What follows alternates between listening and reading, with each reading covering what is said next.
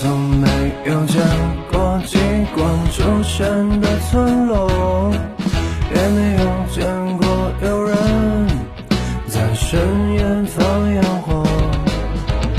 晚星就像你的眼睛，杀人又放火，你什么都不必说，夜风惊扰我。接受一个人的逝去很难。但更难的是带着思念继续活下去。想必最近有不少伙伴们看到或者听到过这首《漠河舞厅》上了热搜，尤其是在一些音乐平台上，这首歌早在去年推出就已经是霸榜。歌曲以张德全老人和妻子康氏的凄美爱情故事为背景，很多网友都感动落泪，我也为之动容。无论生离死别，张德全对妻子的爱。从未发生过改变，一人独舞，坚信爱人从未离开。不了解他的人，有时候看到张德全老人时，会觉得有点不正常。他会出现在舞厅、公园、大街上，一个人跳着很奇怪的舞，甚至让过路人看到都避而远之，绕开走。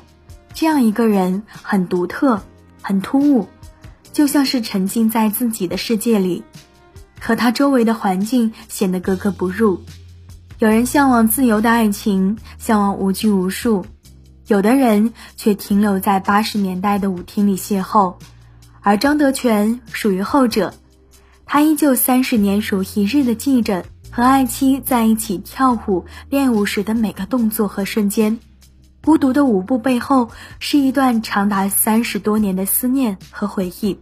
就像是张德全认为自己的妻子康氏一直都在，从未离开过。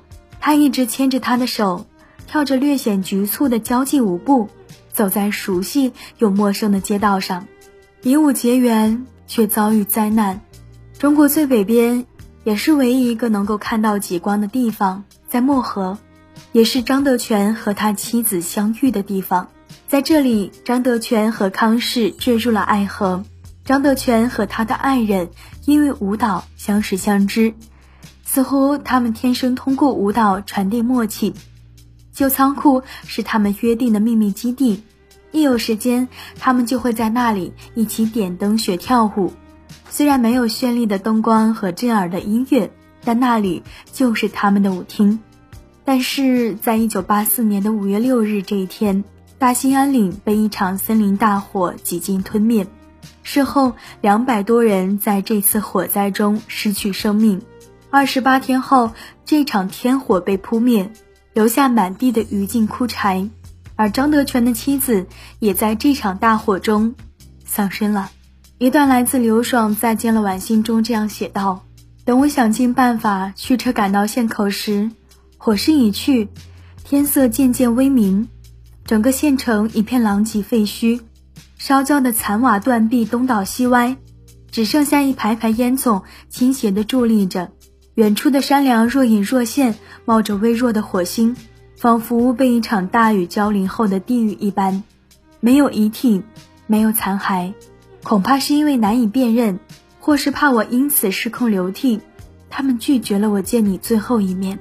山火虽灭了，但张德全对未来美好生活的期盼也一并熄灭了。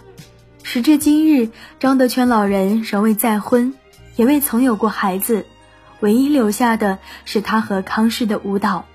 毕竟，那是一段只属于他们的终身回忆，是刻进灵魂的东西。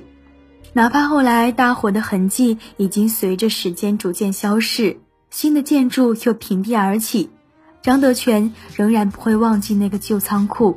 哪怕在旧仓库不远的地方，就是一家舞厅。真正意义上的漠河舞厅，甚至于他还没来得及从康师那里学会迪斯科舞，张德全选择独舞。尽管现在在舞台中央的他没有舞伴，显得很是突兀，但他仍然坚持。他当年哪里是学不会啊，只不过是想和康师一直在一起，不分开的借口罢了。只可惜这个愿望也随着山火熄灭，化作一缕青烟。消散了，择一而终是他的爱情之舞。歌手刘爽在得到张德全的同意之后，创作出了《漠河舞厅》，并以张德全老人第一人称的口吻写下了一封给已逝妻子的这篇回信。再见了，婉心。很多人在听完歌、看完这篇犹如自传一般的回信后，更是感慨良多。可能这就是老一辈对爱情的从一而终，年轻一代真的很难复制。舞蹈是属于他们的浪漫。张德全对康氏的思念是多么浓烈，多么厚重。得知漠河舞厅意外爆火之后，原作者站出来表态，在各大平台上有很多表演独舞的略显年纪的男人都会被说成是张德全，我们也很难辨认孰真孰假。令人感动的故事确实会被大家所关注，但绝对也经不起一些不切实际的过度炒作。我们尊重所有尊重感情的人，但我们也拒绝那些为博关注刻意在网络上炒作漠河舞厅的人。愿张德全的故事能够留住平静，少一些喧嚣。毕竟他的前半生已经经历了太多，失去了太多。就像在《再见了，晚星》中写到的那样。苦难已过，世界大好，而我也老了许多。我们一起来听这首《漠河舞厅》。如果有时间，你会来看一看我吧，看大雪如何衰老的，我的眼睛如何融化。如果你看见我的话，请转过身去，再惊讶，春风如海。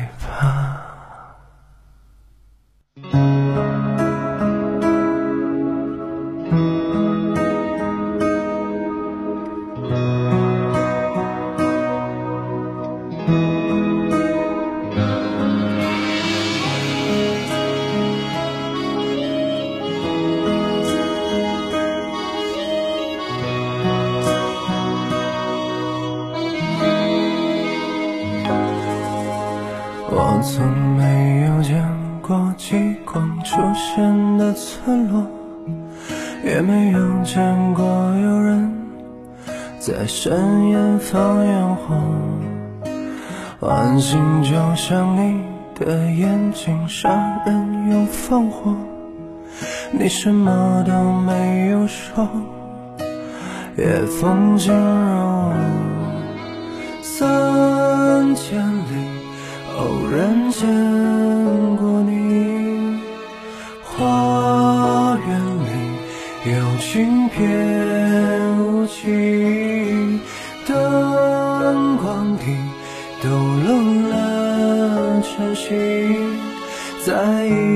八零的某个舞厅。如果有时间，你会来看一看我吧。